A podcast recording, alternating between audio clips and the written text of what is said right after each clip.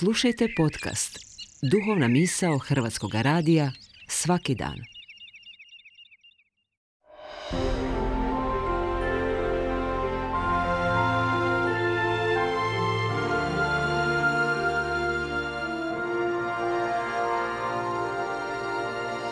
Duhovna misao. Urednica je Blaženka Jančić.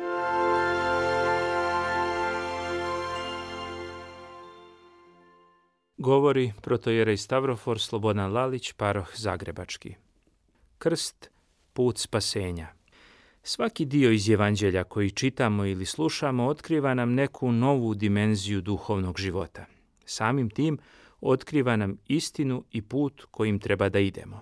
Jer evanđelje nije abstraktna knjiga, nije kolekcija nekakvih teoretskih ideja, nego je to riječ Božja koja je jedanput apostolima upućena, a od njih do nas i do kraja svijeta i vijeka upućena svakom čovjeku, nezavisno od toga da li taj čovjek gospoda Hrista priznaje za svog spasitelja. Sljedujući ovoj riječi, sveti apostol Pavle piše sa Hristom se razapeh i dodaje, a živim ne više ja, nego Hristos živi u meni.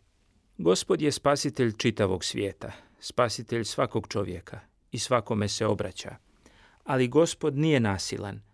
On ne nameće sebe, svoju riječ, ne nameće ni spasenje, ni raj, nego je njegovo da i mi ljudi, svako za sebe i u svoje lično ime, učinimo napor, podvig i korak slobode u odnosu na Hrista, kako bi onda njegova riječ i carstvo nebesko koje on sobom nosi postalo i naša realnost, postalo i ostalo sadržaj našeg života. U kontekstu ovoga, raj i pakao, carstvo nebesko i carstvo tame nisu dobar i loš smještaj, već spasenje znači život sa Hristom. Raj označava blizinu i bliskost s Bogom, zagrljaj s Bogom u kome želimo da živimo vječno.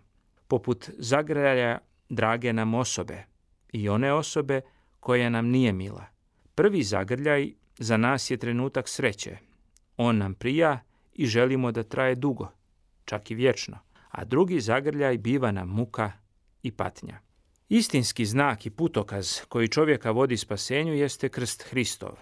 Hristos je taj koji je nas radi i radi našega spasenja prvi postradao kako bi svima nama otvorio put u život, ali nas i upozorava da ćemo uprkos tomu u svijetu imati i žalosti i nevolje i stradanja ali i da se ne bojimo, jer ja sam pobjedio svijet, govori Hristos, te dodaje, ko hoće za mnom ići, neka uzme krst svoj i za mnom ide. Hristov krst je vječito pitanje upućeno samoj dubini naše svijesti. Zbog čega dobro nailazi u svijetu na protivljenje i mržnju? Zbog čega je dobro u svijetu uvijek raspeto? Ovaj svijet, za koji znamo da savu zlu leži, svakodnevno stavlja iskušenja pred našu savjest.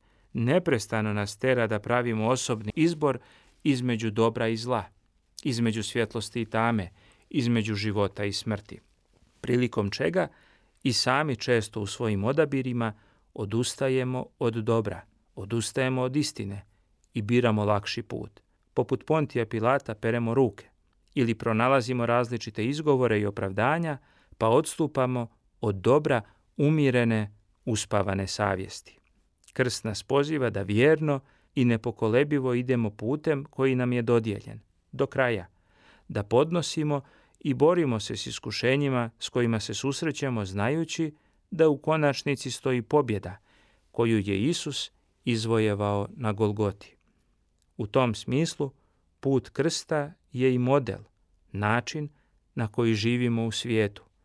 Poziv da najviše ljubavi imamo prema Bogu i prema bližnjemu i pokazujemo tu ljubav u dijelima milosrđa i saosjećanja, izbjegavajući grijehe gordosti, osude i sebičnosti, pritom čuvajući i njegujući izvorne hrišćanske vrline, među kojima najviša mjesta zauzimaju ljubav, smirenje i trpljenje, dobro sjećajući se da se spasava onaj koji pretrpi do kraja.